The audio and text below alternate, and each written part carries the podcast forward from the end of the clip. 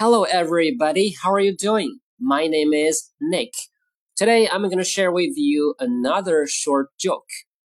The title is Innocent Customer. That awkward moment when you leave a store without buying anything and all you can think is act natural. I'm innocent. Okay. Innocent customer. Innocent 是无辜的、无罪的、 天真的。Customer 顾客，innocent customer 无辜的顾客、无罪的顾客。That awkward moment，awkward 是尴尬的，moment 瞬间、时刻。That awkward moment 尴尬的时刻。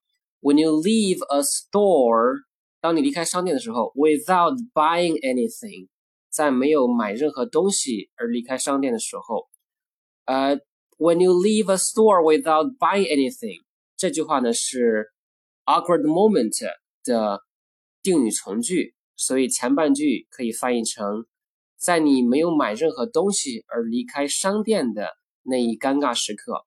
and all you can think is act natural. I'm innocent.